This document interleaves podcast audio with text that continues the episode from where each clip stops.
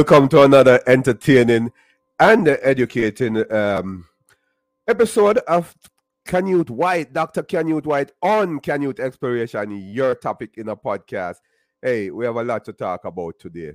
As usual, very interesting topics, very interesting guests. And, um, you know, today is really a day when we will we are going to be exploring a topic that has not been mentioned much in the streets.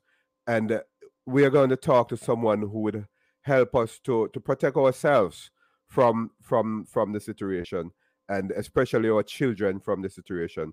Look, we heard about drugs trafficking. We heard about other form of trafficking besides human trafficking, and and this thing about sex worker and um, labor.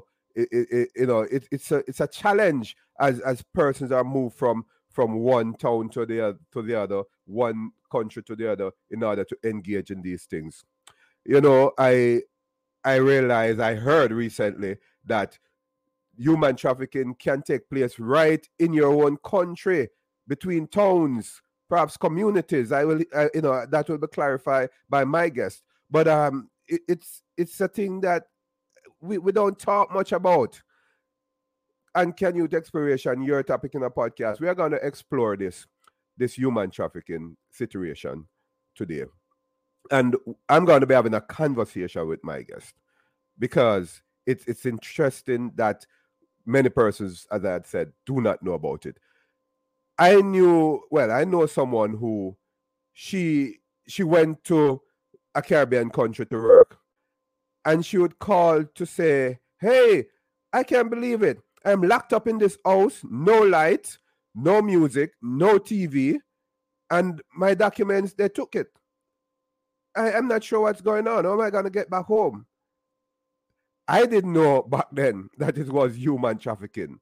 Yeah, I was very, very young and, you know, perhaps naive, I don't want to say, as it relates to these things, right? And um, it, know that I know, know that you are able to know because we have someone who will tell us and it's no other than Stephanie uh, Olson. And I'm going to let her into the studio and we'll have a conversation about this topic. Stephanie. Hello. How you doing? You heard me. Right? It's a touchy thing. Yeah. Right? Very touchy thing. But but before we go there, Stephanie, I want to know um who is Stephanie? Yeah. You know, just tell me who you are. Let us know that. You bet. Well, I am um, a mom of three kids. I'm a wife of a supportive husband, and I'm the CEO of the Set Me Free project. And um, it and a mom of a furry child as well. So I have okay. a dog. Okay. yeah, they all. I love that. I love that. I love that. You, you, know, like the children, the dogs can be very amusing, and you know, That's you know, right. keep us up. Yeah, man, of course. Yes. Yes. Hey, Stephanie, let me go into this a bit though. Um, your childhood. I, I I don't want you to go m- too much into it because at the end I'll be asking you about your traumatic experiences, right? Mm-hmm. And maybe it doubles into your childhood. But just tell us a bit about your childhood. I like to do this to to make my listeners, my viewers, um, be empowered. Say, hey, look at Stephanie now and look what had happened. Absolutely. So I was uh, born to a um, amazing woman, but mm-hmm. very young and a very abusive father. Mm-hmm. And um, I was born, so this was the late 60s. So I was conceived out of wedlock okay. and in a biracial relationship. Okay. And so set me up for some really difficult times. My mom married him and he was extremely abusive and yeah. she escaped from that relationship, which is great for yeah. all of us. But yeah. as a little girl, I always wanted that. You know, I wanted to be daddy's little girl, and he did nothing to contact me, to be in my life. And so, as a young child, I always thought, gosh, well, if my own father doesn't mm. love me, I must not be very lovable. And yeah. if my own father doesn't think I have worth, I must not. And yeah. so that kind of uh, began the journey of my life. And through that abandonment of my biological father, um, she married a wonderful man who adopted yeah. me when I was six. But um, he was human and mm-hmm. it was a very difficult thing for him. And so I kind of spiraled out of control into eating disorders and alcoholism okay. and addiction. And um, I was in some dating violence situations yeah. in my youth and sexual violence and and I got married to a man who was yeah. also abusive okay. and divorced him eventually and started to get back to healthy mm. and healing. Um, and now I have an amazing husband and three great, great kids. And cool. but it was it's it's still a journey. It was a yeah. journey getting to that place and as a recovering alcoholic and um, recovering recovering from a whole lot of things, including a lot of coffee. So yeah. don't do anything in moderation. Right. But it really brought me to a place where I wanted to work primarily with women at the time um, who were living their lives in addiction and, and, right. and violence and um, eh, you know, all of those things. And so that's really how this journey began. Right. So I see where your childhood is a very um, pivotal part of. Well, naturally, um, yeah. the psychologist will say that the child is the father of the man. Um, basically, your your childhood will dictate, you know, the, the, your adulthood journey. But uh, I see where, like me and others, your childhood have, have um, you know, dictate a lot of. But right. what what is that inspirational message out of your childhood that you'd like to say, hey, this is the message that will empower you, you and you?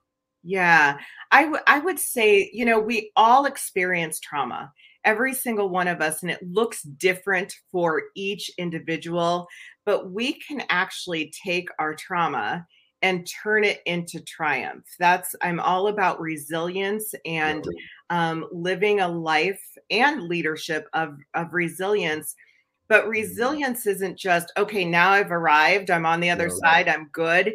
It's a it's a step by step and sometimes two steps forward two steps back but just know that through those traumatic childhood situations and experiences there is great hope in um, having a healthy and and using that trauma to help others in mm-hmm. that journey. Yeah I, love I love when you say that, Stephanie. It becomes a cliche when I say on this um, show that our adversities are not for us, but for somebody else, for yes. some group. We're just being prepared to help them, you know. So we have to see it like that.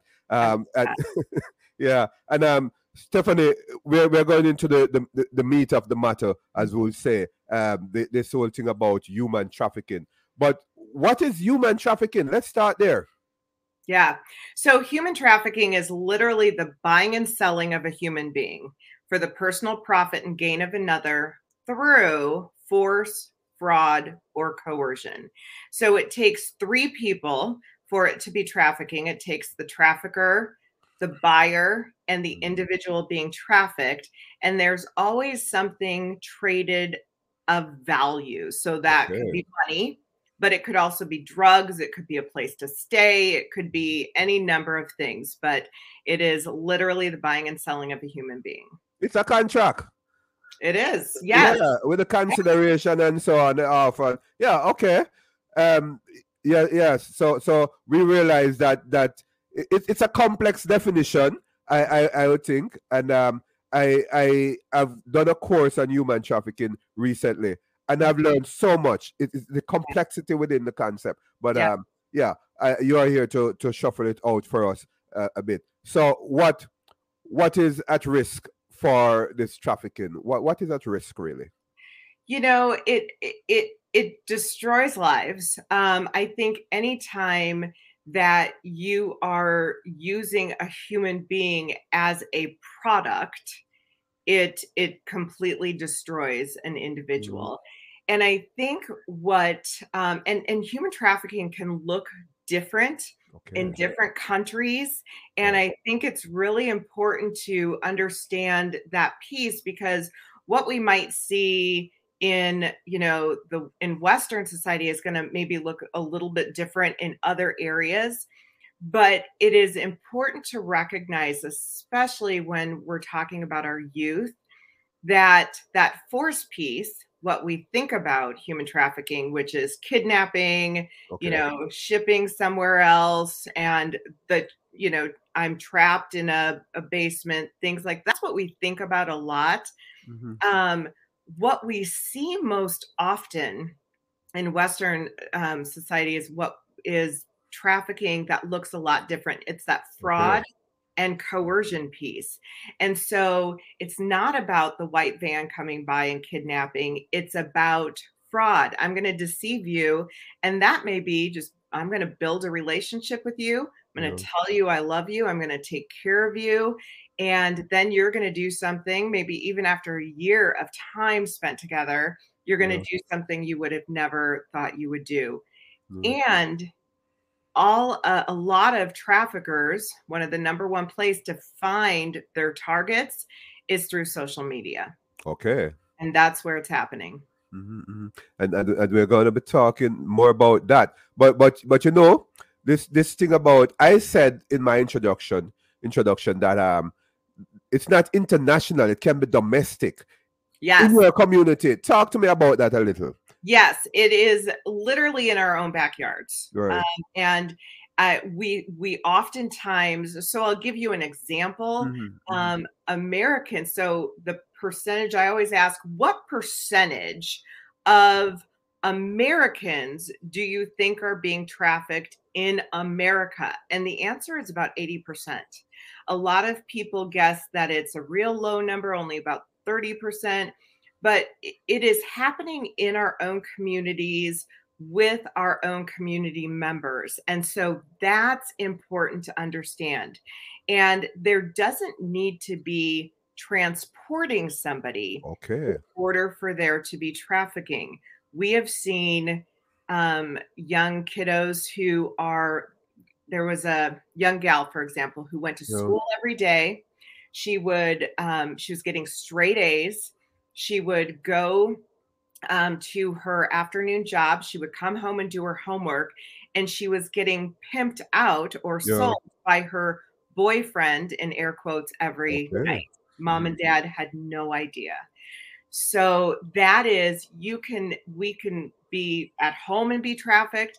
And we're seeing an increase in familial trafficking, which is yeah. dads are the traffickers, grandma and grandpas are the traffickers. Mm. Yeah. So very different. Yeah. So so this familial um, concept really means um, the family, familial yep. meaning the family. Um, you know, um, listeners, you're listening to Canyouth Exploration, your topic in the podcast. I'm Dr. Canute White, sitting in with Stephanie Olson also. Um, you know, I, I I I want you to listen to her and learn because she understands what's going on. Stephanie, I I I want to ask you this question. it might sound like a fun question, but look, if human trafficking was an object, how do you describe it? Was an object? Yeah. I would describe it as um so you want me to create to tell you what object I would compare it to? Right, in your mind. Yeah, yeah, fine. I, I would compare it to, I don't know if any of you watched The Walking Dead, right? But I would compare it to yeah, like a bat with barbed wire around it and very deadly. That's what I would compare it to. I love that. I love that. yeah. Hey, is that bad? Okay. Um, how can we protect um our kids, our children for that matter, from human um trafficking? Yeah. So I think one of the biggest things that we can do, I always say one of the number one ways to prevent human trafficking is building relationships. Okay. Traffickers build incredible relationships. We need to build bigger ones and we need to build better ones.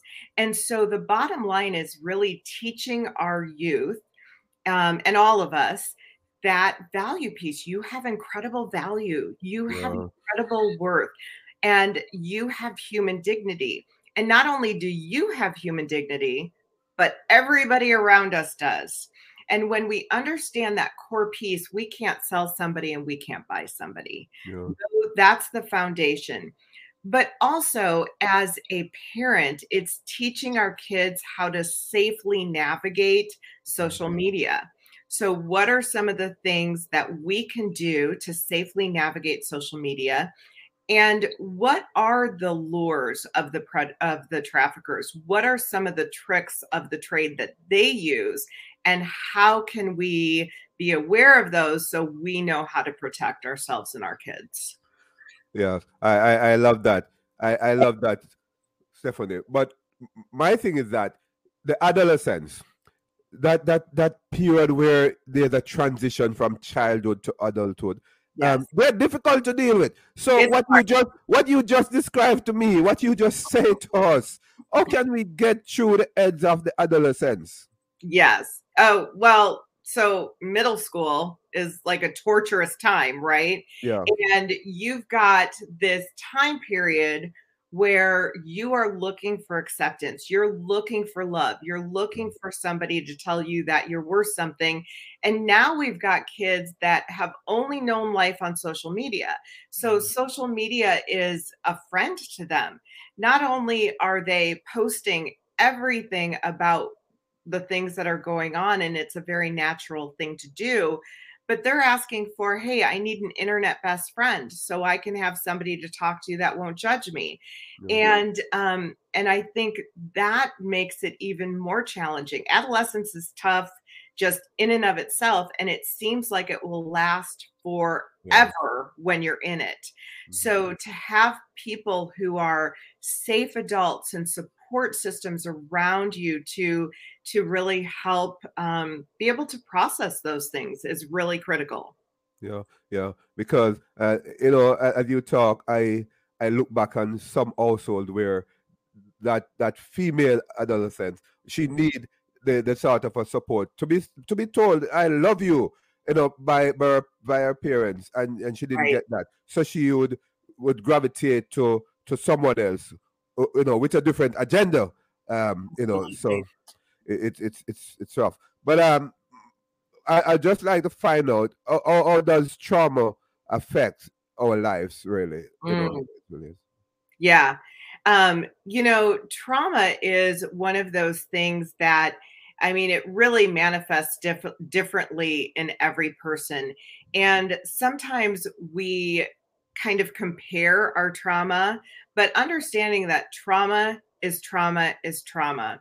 And there can be acute yeah. trauma, like I'm in a car accident and now I'm traumatized from that situation, a one time thing, or it can be chronic or complex where it's happening over and over again, like sexual abuse or sex trafficking, any of those things. But recognizing that trauma changes who we are as a person. And it really does um, manifest in ways that um, we need to be very aware of. And so I always say we want to make sure that we're getting help, recognize our trauma first, yeah.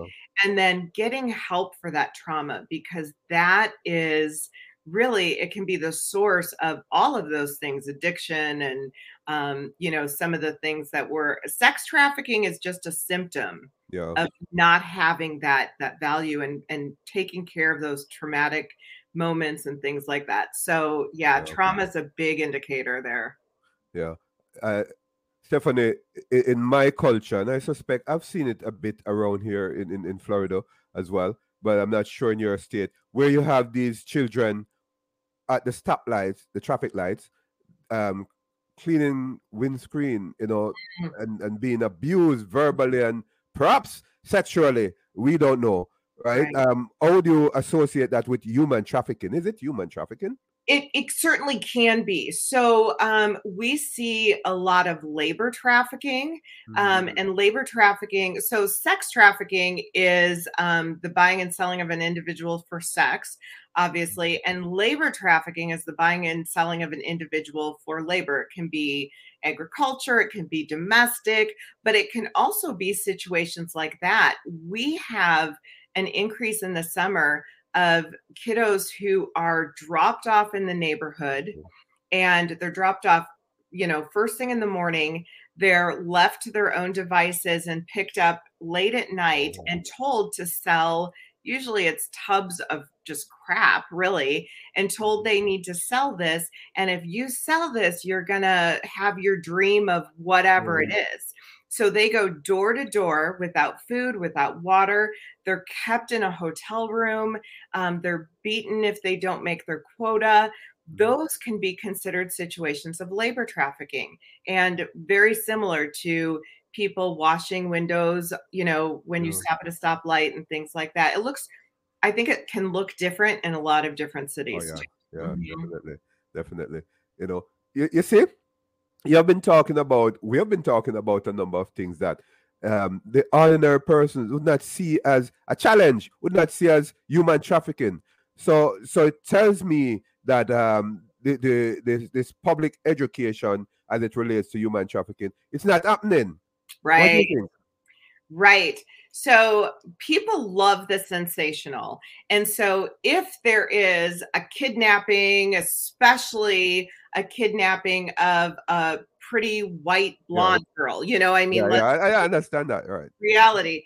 And we're going to hear about that. It's going to be sensationalized, whether it's human trafficking, whether it's something else. But because that's not what trafficking so often looks like, because it looks like building a relationship with um, a young kiddo or or whatever, um, it looks very different. And so I always say, when we're looking for the wrong thing, when we're looking for the white van to drive by with the, yeah. the creepy predator. I have kids yeah. say a predator is like, you know, this super old guy, like 30 in a yeah. trench coat. This is what they think. and if that's what we're looking for, we're going to miss what is actually happening, which is the relationship building and mm. the grooming process. And that can take a long time. That can take a year or more. And so we often miss it for trafficking because we think, well, that's just a kid that is in a bad situation in a bad relationship. That's not trafficking. Or we see children missing from care, and yeah. our reaction is, well, that's just a runaway. And mm-hmm. so we think about these kids who are really going through very difficult times and living life of trauma and things like that. And we say, well, they're just uh when in fact we need to recognize yeah. first of all, they're a child, human being, they have value, and they're being victimized. Yeah, yeah. You know, um, this is Canyouth Exploration, your topic in the podcast. I'm Dr. Canute White, sitting in with Stephanie Olson, Um, Stephanie, who, who can they trust? What you have been saying, it, it seems as if, hey, kiddo, there's no one to trust what's going on. It's familial. It's in the family. Um, this person who just want to help you. So where the trust comes in there. Yeah, well, that's that's really challenging, and and one of the things we teach kids instead of stranger danger, because we we know that it's not strangers that are the problem; it's the right. people we know. The majority of trafficked individuals know their trafficker before they are ever trafficked. And they don't typically self-identify as trafficked because of those those reasons. So we can't teach kids about stranger danger. We have to teach them who is a trustworthy person. Okay. And we can't teach i think so often we teach that a role is trustworthy. So yeah. you know teachers are trustworthy and um, yeah you know law enforcement is trustworthy or whatever it may be. And with you know teachers the majority of teachers are amazing. Yeah. they work hard they get paid too little and they love those kids. Yeah. but there is a small percentage that is willing to um, victimize our children and and do things that we would never imagine. So instead of teaching our kids hey this role is always trustworthy we need to teach our kids what a trustworthy person is. Yeah, yeah. And then we need to be those safe adults that a kiddo can come to and tell us anything. And we're going to respond with not judgment. We're going to respond with, um, I always tell parents, make sure you don't react when yeah. your kid comes to you and wants to just curl your hair. Your response needs to be, okay, well, gosh, thank you for sharing that yeah. not that there won't be consequences, but that in that moment, Yeah. They need to know that they can come to us with anything, that we will listen, that we won't say things like, why can't you be more like your sister? Why can't you do this? Why did you do that? But we're going to react and, and ask questions in a way that don't um, give them more shame and blame and say, well, how did that happen to you? How did that make you feel? What's going on? And we need to believe them. Yeah. So and, and, and and and this level of confusion that this sort of situation would create for the children, for the kids. And and so it means then, Stephanie, that a number of our children will fall through the cracks, so to speak. They will just not get help because they're confused. So even if there's somebody who's genuine, yeah, they're gonna be a problem and they will just not get in the help that they need. Yeah. Well, and and that is so true. And I I would add to that that kiddos who have um, are trauma induced have trauma induced experiences they are not the easiest kids to work with and so when we're in a school and we see kiddos that have had a lot of trauma they're usually um, the troubled kids they're the difficult ones they're the ones that talk back or the ones you can't control so to speak mm-hmm. and um, and that's really exhausting to um, to be a part of their life or to to work with them with a trauma informed lens but mm. it is so important and a lot of them do slip through the cracks because mm. we aren't always doing our job. We kind of drop the ball sometimes. Yeah yeah yeah yeah. Wow interesting interesting. Um kids if you're watching i hope that you're listening to this. And if you kids children have, have um questions ask someone you know talk mm-hmm. to mommy have a conversation with someone who you think you can trust, who you were told to trust. I mean, because trust we know is, is a big part of it, but you have to be careful despite be you know trusting that individual. But but talk to someone. And hey, this thing about resilience, though, you you talk a bit about that, but what does it look like really? What what is it? Describe resilience in life. In life, that is. Yeah.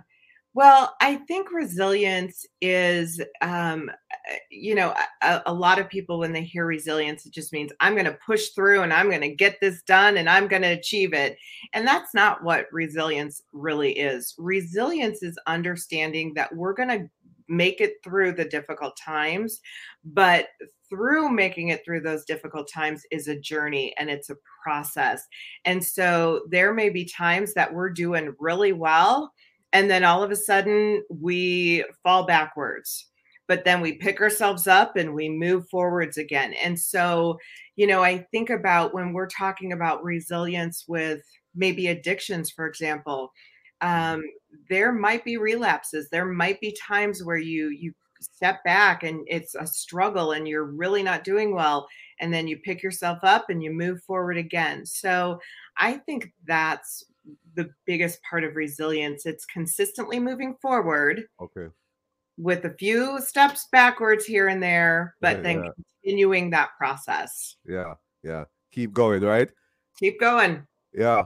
That that's that's about resilience in life. But when we talk about leadership, because my doctorate has a lot of leadership component to it. In fact, I, I'm a, also an organizational behaviorist. I, I, I talk about, about a lot about leadership this resilience in leadership, what it looks like. Talk to me about that. well, first, I think it's understanding what leadership is and um, isn't. I think that leader, you know, sometimes people have this idea that leadership is just it's it's the the big name, you know, the CEO, they're yelling out orders and you do this and you do that and really leadership is is is serving people. It's helping people come along and drawing people to to follow you in a, a certain area. Now you can be a leader in work um, but but a lot of people are leaders in their home and i hear a lot of times people i'm not a leader i'm a follower. But i bet if i can look at your life there are areas where you really do lead and your leading inspires people to follow you. Yeah. And that's really what leadership is. It's more of a I'm going to inspire you to get on my journey and come come with Yeah, I love that. I think it was Ronald Reagan who said that the greatest leader is not the leader who does the greatest thing, but the leader who help others do yes. the greatest thing. I love yeah. that. And our job as leaders, you know, I think with my organization, um, one of my goals is to make my staff better than me. Right. I want them to exceed what I do. And that I think is a sign of leadership. We want to see people do better than us. Yeah. Yeah. yeah. And, and I'm glad that you said that because the next question doubles into that. And, and you know, uh, this thing about how can we show value and worth to ourselves and others? Yeah, that's a great question. That's one of my favorites.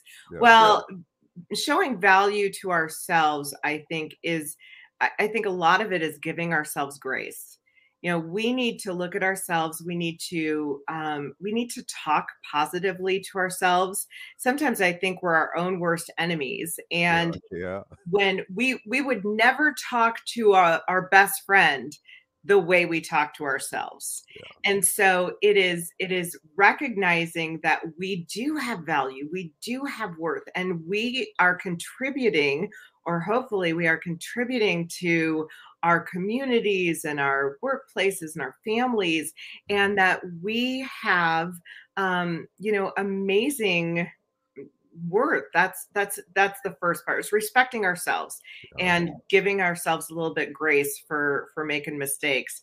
How we show value to others i think is really uh, honoring them as human beings respecting our differences Mm-hmm. Um, I think we've kind of gone through a crazy time where we don't respect yeah. each other's differences a whole lot. But if I value you as a human being, frankly, I don't want you to be exactly like me. We probably right, yeah. do well together, right? yeah. And so I've got to respect those differences of yours and, yeah. and honor who you are as an individual. And I think that is really how you can show value. I, I do want to add the other way you show value to yourself is setting boundaries. Okay. Boundaries are so important. And so it's it's okay to say no if something isn't right for you. And, okay. and setting those boundaries are really important too. Yeah, yeah. It's okay to say no to those things not right for you. But but is it that you're looking at the relationship? It's how you value the relationship as well. Mm-hmm. What do you think? Because I, I would not say no to you if I think say no would, would, would damage the relationship. So I'd rather to get hurt, yeah, to be yes. pain than to say no. You know, I think we've taught people that it is rude to. So, for example, even yeah. a hug. You know, if I were to come up and I'm a hugger. If I were to give you a big bear hug and you were not a hugger, our reaction is usually to, you know, okay, I'm going to hug you anyway, even though I don't want to. Yeah. And we've taught people it's rude to say no to those things, but it really is important that we learn to say, yeah. you know what, I I'm going to be as kind and respectful as possible, but I'm not a hugger. So, you know, can I wave or can we do a fist pump or whatever it is? Mm-hmm. But I think that we need to learn that um, saying no to people, especially if you know you want me to do something i don't think i have the capacity to do that saying mm-hmm. no actually opens the door for somebody else yeah. to jump in who has the capacity and the desire and wants to do yeah. that and to start that conversation but yeah. but you know th- there's a paradigm shift as it relates to how we we socialize our children yeah. um, usually you know the 60s children and so on why was it was a, a taboo why why how can you ask why just do it yes right? but yes. no but no we tend to have that allowance for our kids it's okay to ask why but I'm going to tell you why. Yeah. Yeah. yeah. Having those conversations. I, you know, you can't do this. What it, I mean, no, you can't have 15 cookies for dinner. Yeah. That's not, I'm not going to let you do that. Mm-hmm. Well, why can't I? Well, that's an important learning opportunity. if we can turn everything into a learning opportunity, well, you can't have 15 cookies for dinner because and then you can talk about the nutrition yeah. and the you know the making you sick and the sugar overhaul whatever it is those are really important conversations to have. Yeah so the why you can turn that into a learning opportunity and that that's very important. And don't feel apprehensive because somebody asks why. Not even children but as adults yeah. i think that i can ask you why stephanie? And you don't say hey i said so so what happened? Just tell me why. Because i said so. That's why just tell me why so i can understand more but um, Stephanie, I I I'd like to uh, um the importance, right? How do we implement the self care in, in, in our lives mm-hmm. and in, in, in your life in particular? You can perhaps use your life, but yeah. you know, extending it to to our lives and how important that is self care is so critical. And eh, this has taken me a long time to learn because I think sometimes we always think, okay, we got to grind, we got to do this, we got to do that. And we really do have to recognize that that not only do we need to take care of ourselves just because we need to, but when we're dealing with people who are dealing with trauma or anything, there is compassion fatigue. We we oh. have that. That's a real thing. And so I think everybody needs to find their own area of self-care. I'm personally um, an, a social introvert. That's what I call myself. I love to be around people but I need my downtime. And oh. so making sure that I have time alone. One of my self-care tools is working out. I love to exercise. Cool, cool. And I also I'm I'm a vocalist and a I play keyboard. And so spending time doing those kind of things, that's self-care for me. Mm. And those are really important um, pieces of, of my time. And so everyone has different self care techniques. Some people take baths, um, some people go on a hike. Um, and I think, and some people, even like calling a friend, I think that's an important piece of self care. But I think one of the biggest ways we can do it is turn off our phones, turn off our computers, not during this podcast, but at some I know, I know. computers and just be with people we love. That's a huge piece of self care. Yeah, you know, I I I, I sort of laugh just now because this thing about turn off your phones. tell me, you know, uh, Stephanie. It's hard. Many, many, many, of us, it's not a teenager thing, it's not an adolescent thing anymore. Many of us glued to the phone. We oh, don't oh, yeah. see anybody else around us. Yeah, Oh yeah, it's it's constantly we've we've all gotten this um, I mean, we have the phantom phone ring. I mean, we have our phones on us so much that we think it rings when it doesn't. And I'm as guilty as the next person. I am one of those people who, um, you know, I check my phone first thing in the morning and who's, but it's just when I, when I can, um, and willing to, I will set it away and be able to walk away from it so that there are those sacred times, dinner time with the family or things like that, where phones are not a part of of the moment. And yeah. that is hard sometimes, but it just it says to the people in our lives, um, you know what, you're more important than this person who might yeah. reach out to me on my phone. Yeah as we touch the phone situation, I, would just like to to swing back to to to the trafficking mm-hmm. situation mm-hmm. a bit, as it relates to social media. Yeah. And and that oh social media. We were talking a little bit about it. Or social media um impact that human trafficking thing, and you know how dangerous is social media and and the, the addiction to social media yeah. as it relates to human trafficking. Yeah. Well, we know that um, the anxiety and depression among teens has increased tremendously because of the phone, because of social media. And mm-hmm. there is a, a dopamine reaction. You know, we've got this dopamine because we get so many likes yeah, and it right.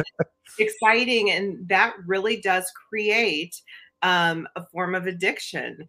and with with social media and trafficking we just recently saw with the pandemic we were all isolated you know we had yeah. no other communication but social media and phones and things like that and trafficking increased um, there was one um, one month specifically during covid that they saw an increase in trafficking of 42% of reported calls because we're isolated, we're on our phones.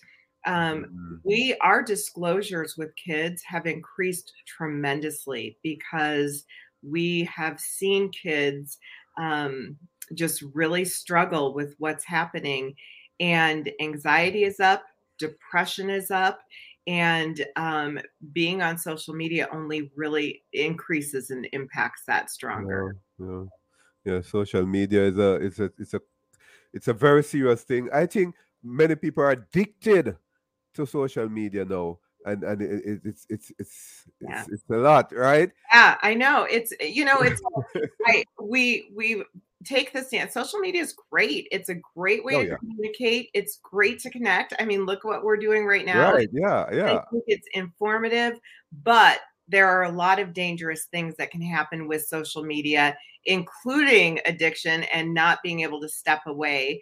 And so we just need to learn how to safely navigate that. We need to help our kids safely navigate that. It's it's not going away. So we need to just really learn how to utilize that in a safe way.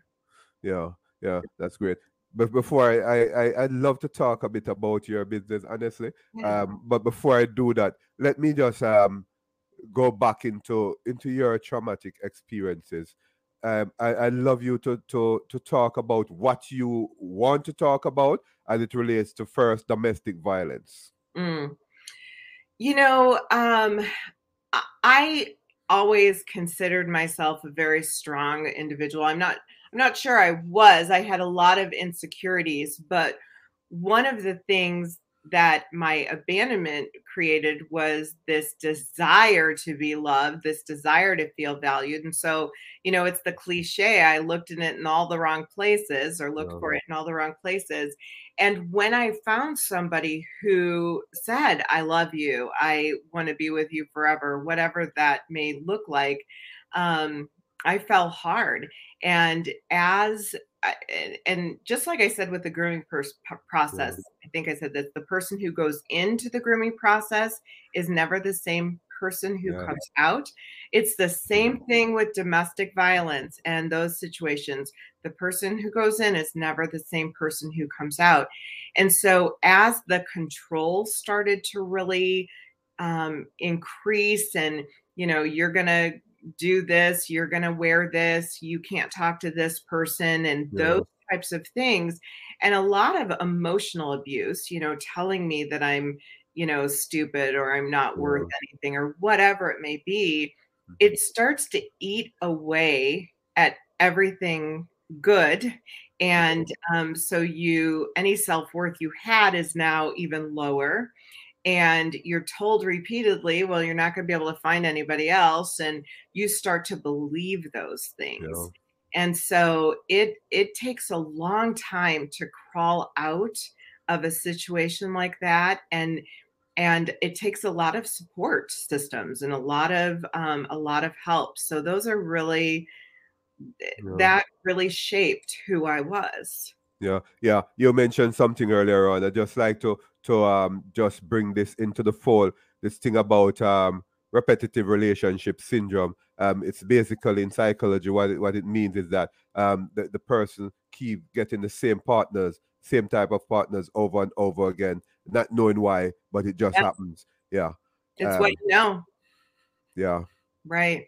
Right. And finally, I mean, I say by the grace of God, um, because healthy attracts healthy. I mean, yeah. that's I mean, you don't you don't find a significantly healthy person and a not healthy person, and there's a match typically. Right. And so um, I say, by the grace of God, I met my current husband. Um, who is healthy and who not perfect but right. definitely um, an amazing an amazing man and that took and i was drinking at the I was an alcoholic and um so that took a lot of work and yeah. those first few years were just really tough. Um but you know 24 years later we've been able mm. to i mean we've got we've got a great marriage he's a lot of fun to be Ooh. around but um i i it it took work it was a yeah. lot of work and a lot of work to just change my mindset about myself and relationships and what those were supposed to look like and it was constant work before you go into the sexual violence um, part of the traumatic experience um, would you say uh, you know that would you say that you believe in the opinion that relationship is the hardest thing to do? Intimate relationship. Yeah i okay. i do think it, it i think that people who don't recognize that it is um, a lot of work to maintain end up being very disappointed very quickly. I heard somebody say they they had been married 50 years and somebody said how did you stay married for 50 years? And they said well we just didn't fall out of love at the same time. So, and i think that's true. There i told i told my um there was one woman who i was talking to who said who was, you know, they were very newly together and everything was roses and everything was wonderful. And oh, I love that. and I said, You let me know after 20 years if you haven't tried to kill your husband in his sleep. then we can talk, you know. Yeah, yeah. It's, it's, it's hard work, yeah. but worth it. Yeah. It's so you have to work on it. You have to work on it. Yeah. yeah. I am Dr. Canute White. Uh, you're listening to Canyouth Exploration your topic in the podcast. Those persons listening on their favorite podcast platform, Apple Podcast, Amazon, Spotify, Audible. Um, I am sitting in with Stephanie Olson, and um, she is talking now about her dramatic experiences, sexual violence. Hmm. That is a big one that happens to so many women. And I will tell you my story. It's really very fascinating to yeah. me um, because I was um, I was raped several times in high school and in college. And what was so incredible was that I didn't realize that it was rape until I was in this work okay. several years later. Because what I did was blamed myself. So I was drunk. It was my fault. I I shouldn't have been doing that. And I think so many people who experience sexual violence mm-hmm. often don't even realize it's happening because they're blaming themselves yeah. for somebody perpetrating violence on them. And um, that was a real eye opener for me. I'd always looked at, I mean, I knew it happened, I knew what it looked like, but I never equated it to rape yeah. until I was um, in this work and I was listening to someone talk about trauma and I was like, oh my gosh, that's what it was. So mm-hmm. we have to learn not to take that in and blame ourselves for some of those situations and um, really call it what it is. Yeah, yeah, important. I, I I love how you you talk about it and you know it's so that other women can can understand, can listen, can hear um, the, the challenges that others have, have been, you know, faced with. Um, this thing about battered woman syndrome and, yeah. and so on, you know, it, it's it's it's thing it's happening out there, and and there, there's this strong silence, and um, I I think that women and the men too, because yes. I think that men are being battered as well, right? Um, need to come out and say, hey, I'm having this challenge and and indeed, Stephanie, before you say, um, and, and indeed, persons in the LBG LBGTQ um, mm-hmm. community, um, they're being challenged too. Um, so it's not only in the heterosexual zone. Correct. Well, and that's a really I I want to address that because I think that's really important on both counts because a, a lot of times we only talk about um, sexual violence or dating dating mm-hmm. violence or domestic violence very one-sided it's the man who's the abuser and the woman who is being abused and we look mm-hmm. at it that way but the reality is um, it can span any gender any situation and so um, there are men that are being abused in relationships whether in a um, heterosexual or homosexual relationship it doesn't matter but they we have told men in our society um, you know, suck it up, buttercup. Yeah, yeah. yeah. deal with it. Men don't cry. And yeah. so we don't see those disclosures among men as often. I've also seen um, a lot of situations where there's domestic violence. Um, there was a um, a couple, and they were gay yeah. women, and one of them was extremely abusive, and the other one didn't want to come out and say, gosh, you know, I'm being abused because it didn't make sense because we mm-hmm. talk about it in this standard way. So whether you're um, male, female, non binary, whether you are in a, um, a straight relationship or a gay relationship, whatever it is, domestic violence can happen to anybody. And if it is happening to you, please, please, please get help and get support. Yeah, and I endorse that, Stephanie. Addiction. Yes, addiction. I think we all have this problem. Food, sex, all other things. There's so many. You know, I always, I jokingly say I don't do moderation well. So I've been mm. addicted to cigarettes. I've been addicted to, to alcohol. I've been, I mean, just all the things. And um, addiction's really tough because you're yeah. looking for something to numb the pain. Okay. And what we need to do, whether it's food, whether it's drugs, whether it's sex, whether it whatever, yeah. we're looking for something to just numb that pain. Mm-hmm. And if we recognize that, you know, that pain is something we need to feel. We actually yeah. need to feel it.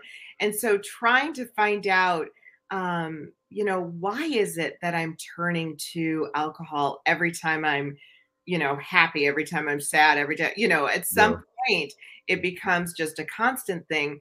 But it usually started somewhere because I'm feeling this and I don't want to feel that anymore. Yeah, yeah. Wow. Yeah. Yeah. I, I got you. So so this thing about abandonment what's that? What's going on there with you? Uh, uh, uh, what had gone on there with you? Yeah. Um, so one of the things they have said, um, you know, I said trauma is trauma is trauma. And one of the things I found out much later in life is one of the biggest traumatic events in a child's life is the abandonment of a parent. Yeah. Um, and that just creates this empty gap in uh, you know something that you just can't fill on your own and we see that so often but but abandonment doesn't have to be just of a parent it can be of any loved one it can be of any and it's it's rejection it's no. it's feeling rejected and um and what that experience does. And so I think that it's really important to take because the abandonment of my biological father affected my entire life, affected my relationships. And mm-hmm. finally, what I, I, just actually did a podcast about this on my own because finally, what I realized was that I needed to not focus on the abandonment, mm-hmm. but focus on the people in my life who have embraced me. Yeah. And that is um, that is really important and not always easy to do because that abandonment piece, you know, we always look at the stuff that's hard and and painful, yeah. but really having to let go of that. I can't change that.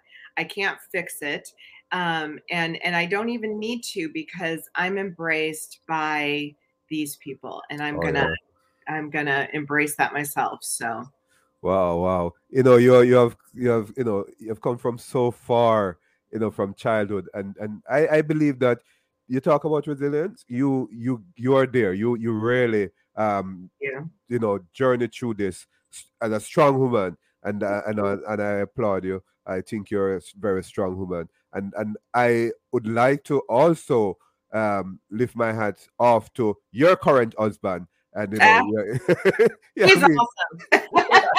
yeah, I, I, got it. I got it. Yeah, you know, I, you know, he's working with you, and you know, you're, you're together. All the best to you guys. Um, tell me though, uh, your business. You know, I I don't usually do this on my show to jump right into the the, the, the guest business, you know, organization, company.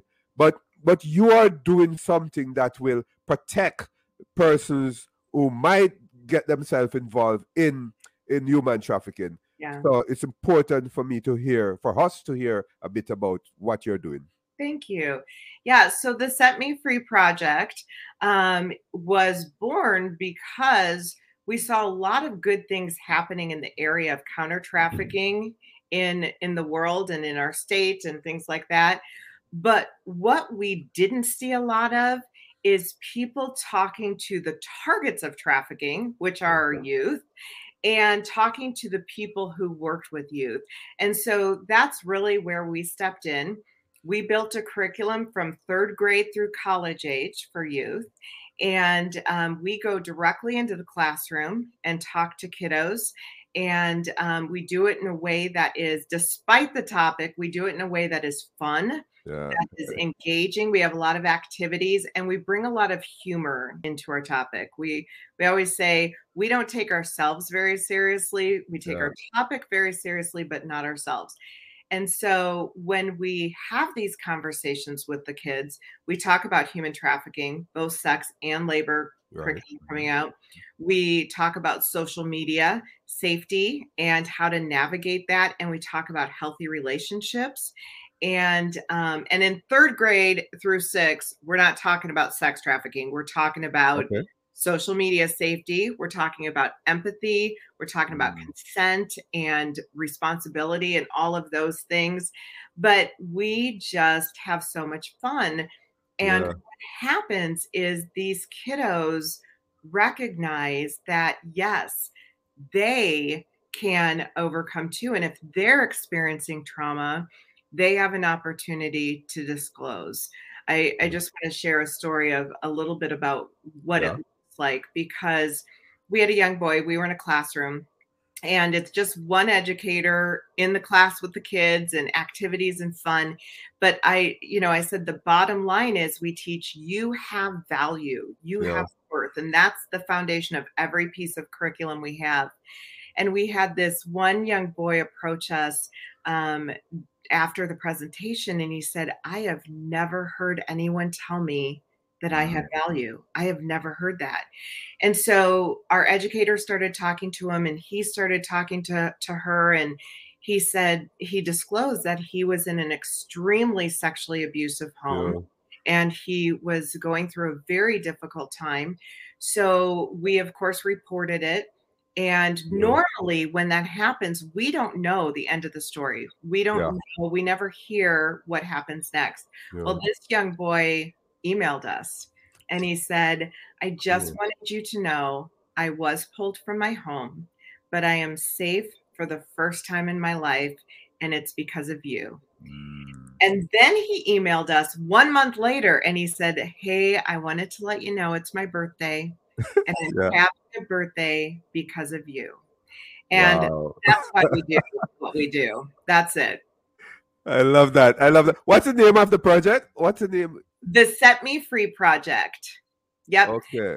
And we travel and um, so we would love to be in schools across the the nation um, right. but one of the things we also do for those who are not near us is we do agency trainings okay. so if there are organizations that want to do what we're doing that are trying to get into their schools with these topics we actually sell our models so we give oh. give um, we sell the curriculum but we also sell how to present it that that it's it's not just the you can have great curriculum and crappy presenters and it's not going to go anywhere yeah. so we teach people this is how to present it this is how to do it this is how to mm. get in the schools and then we support you for a year Oh, with okay. curriculum online, and then there's a recertification after that Mm. year, and we can just partner with you all the way through. So it's a tree train the sort of thing. Yeah. It's kind of train the trainer, except for they don't train anybody. Okay. Um, so we train them, and they Oh, can yeah. take it to the schools, and yeah, Yeah. yeah. So it's awesome. Wow, wow. Yeah, it is. I mean, I love it. I love it. You know, hats Yeah. off to you and your project, your organization. Um, I want you, before we sort of wrap up, I want you to talk to a number of persons as if they're in front of you. First, I want you to talk to those um, child, childhood Stephanie, those mm-hmm. little Stephanie. I love that. Well, the first thing I would say is someday you're going to like your hair. That would be the first thing I would tell childhood Stephanie. Yeah. and then I would say you are loved and you do have value. And it doesn't matter what happens around you or the circumstances in your life, that's an intrinsic value that you have. And so you don't need to try and prove that you are someone special. You just are. And you don't need to try to become something you're not because who you are is amazing. That's what I would tell little Steph. Yeah. What would you tell the the, the ladies, oh, women, especially well, not necessarily married, but those single women, those women who are who are trying to find self. Mm. Well, I would say um, you don't need a partner to um, be fulfilled and happy and complete. Um, you know, a, a lot of people have a strong faith, and if if that is what helps, I think that's important. But you can be your strong, amazing self without a partner. And so take those relationships slowly um, if you find somebody that you think is amazing and you you want to spend your life with great take it slow and learn who they are um, watch how they treat other people watch how they treat you and don't settle for less than you deserve that's what i would say Hey, Stephanie. Stephanie, also, I mean, you are you are amazing. Thank And, you what- are you what you're doing is amazing too, right? And um, I, I, I, I have learned a lot. We have learned a lot um, here on Canyouth Exploration, your topic in the podcast. And Stephanie, I, I am wishing you all the best in what you have been doing, and you know, and I, I am sure that you will extend it into Florida, yes into Jamaica. I love talk about Jamaica. That's would that's love my that birthplace, right? yes i would love the rest of the Caribbean. we would love to go. Yes, absolutely. We actually are looking at expanding into Florida right now. So Okay, cool. that's that's an option very soon. Okay. And um, hopefully in Jamaica as well. Yeah. I don't want you to leave out Jamaica, you know, Stephanie. that would be great. Yes, take us anywhere. We would love to go. All right, cool. So so so that's it. And you know, we, we thank you for coming on um Canyouth Exploration to share you, you know the, the the whole aspect, the truth about human trafficking and to share your life as well. Thank, Thank you. you for that. Thank you for what you do as well. All right. That was uh, Stephanie Olson. She she's such an amazing person, and um, we we we hear it in her personality and her her being amazing. Um, extend to to what she is doing through her project and and other um aspect of her life to to protect others as it relates to human trafficking, and not only to protect others as it relates to human trafficking, but to protect those persons, those females who who may be in a domestic violence sort of situation, sexual violence sort of situation, those persons who are addicted to something. She is saying to us, Hey, I have gone through that. So here what happened. This is what you should do. This is what I'm suggesting that you do. And don't worry, you will be fine. And um I'm hoping that you have listened here on Canyouth Exploration to what she was saying and share it. Subscribe uh, that you won't miss any other episodes. You know, we, we what we do here, we empower others, right? We talk the truth. We, we we listen to the stories of others so that you can be inspired. This was Youth Exploration, your topic in the podcast. I am Dr. Canute White. And remember, we are still in a pandemic. Remember the hygiene thing I call it. Wash your hands, but it's more than that. So it's the hygiene thing. And um, wear your mask. Look at the social distancing. You know, if you have to measure it, measure it because we, we tend to be, be getting too close, too close um recently. So we still need to maintain that um social distance. The the vaccine, I had done um, my two um doses of Pfizer and um April and May gone. So do the vaccine. It's, it's it's in my mind, it's okay, right? I'm not forcing you to do it, but I'm encouraging you um, from my end to to do that so that we can go back out as soon as possible. We're not sure when all of this will be done, but we have a part to play in all in, in getting ourselves back together, not to the normal that we know, but some um, resemblance of normalcy. Um, hey, take care and bye bye.